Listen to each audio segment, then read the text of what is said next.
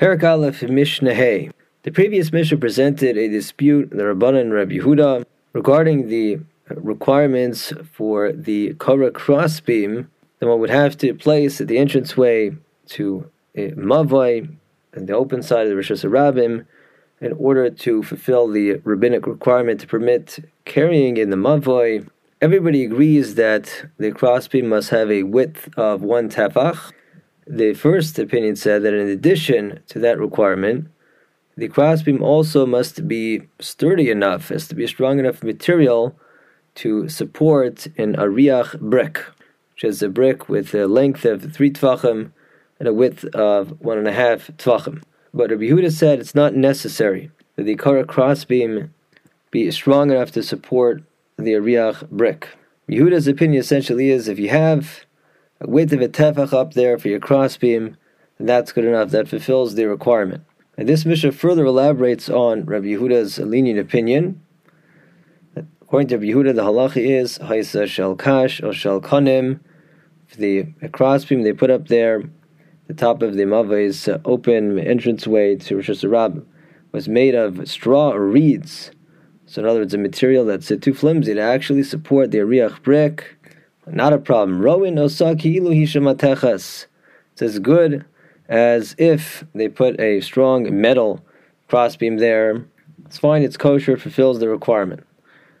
Or even if they install the crossbeam that was akuma, it's bent in a way that it can't practically support the uh, rectangular ariach brick. Rowan osaki ilu pshuta, also fine. We'll view it as if the crossbeam goes straight across, as if you could place an ariach brick there. It's not an issue. And if a gula, let's say the crossbeam is a cylinder, let's say a pole up there, also not a problem, provided that has a diameter of one tefach. The fact that it can actually support the ariach brick, which is a flat surface, it's going to fall right off. No, that's okay. Rowan osaki ilihim rivas. It's as good as if you put a square a Korah there with a flat surface, not a problem. Now it is still necessary that the case of a cylinder Korah that have a diameter of one tefach, Yehuda agrees you need to have that width of a tefach. The Mishnah provides a rough ratio that you can use to determine if the cylinder has a width of a tefach. Of course, you could just measure that, but let's say you only have the circumference, so then you could apply the formula. It's not the exact, but the rough, the approximate ratio is kol yesh be'akefo shlosha tvachim. If it has a circumference of three tvachim, yesh rochav tefach, then it will have a diameter of roughly a tefach.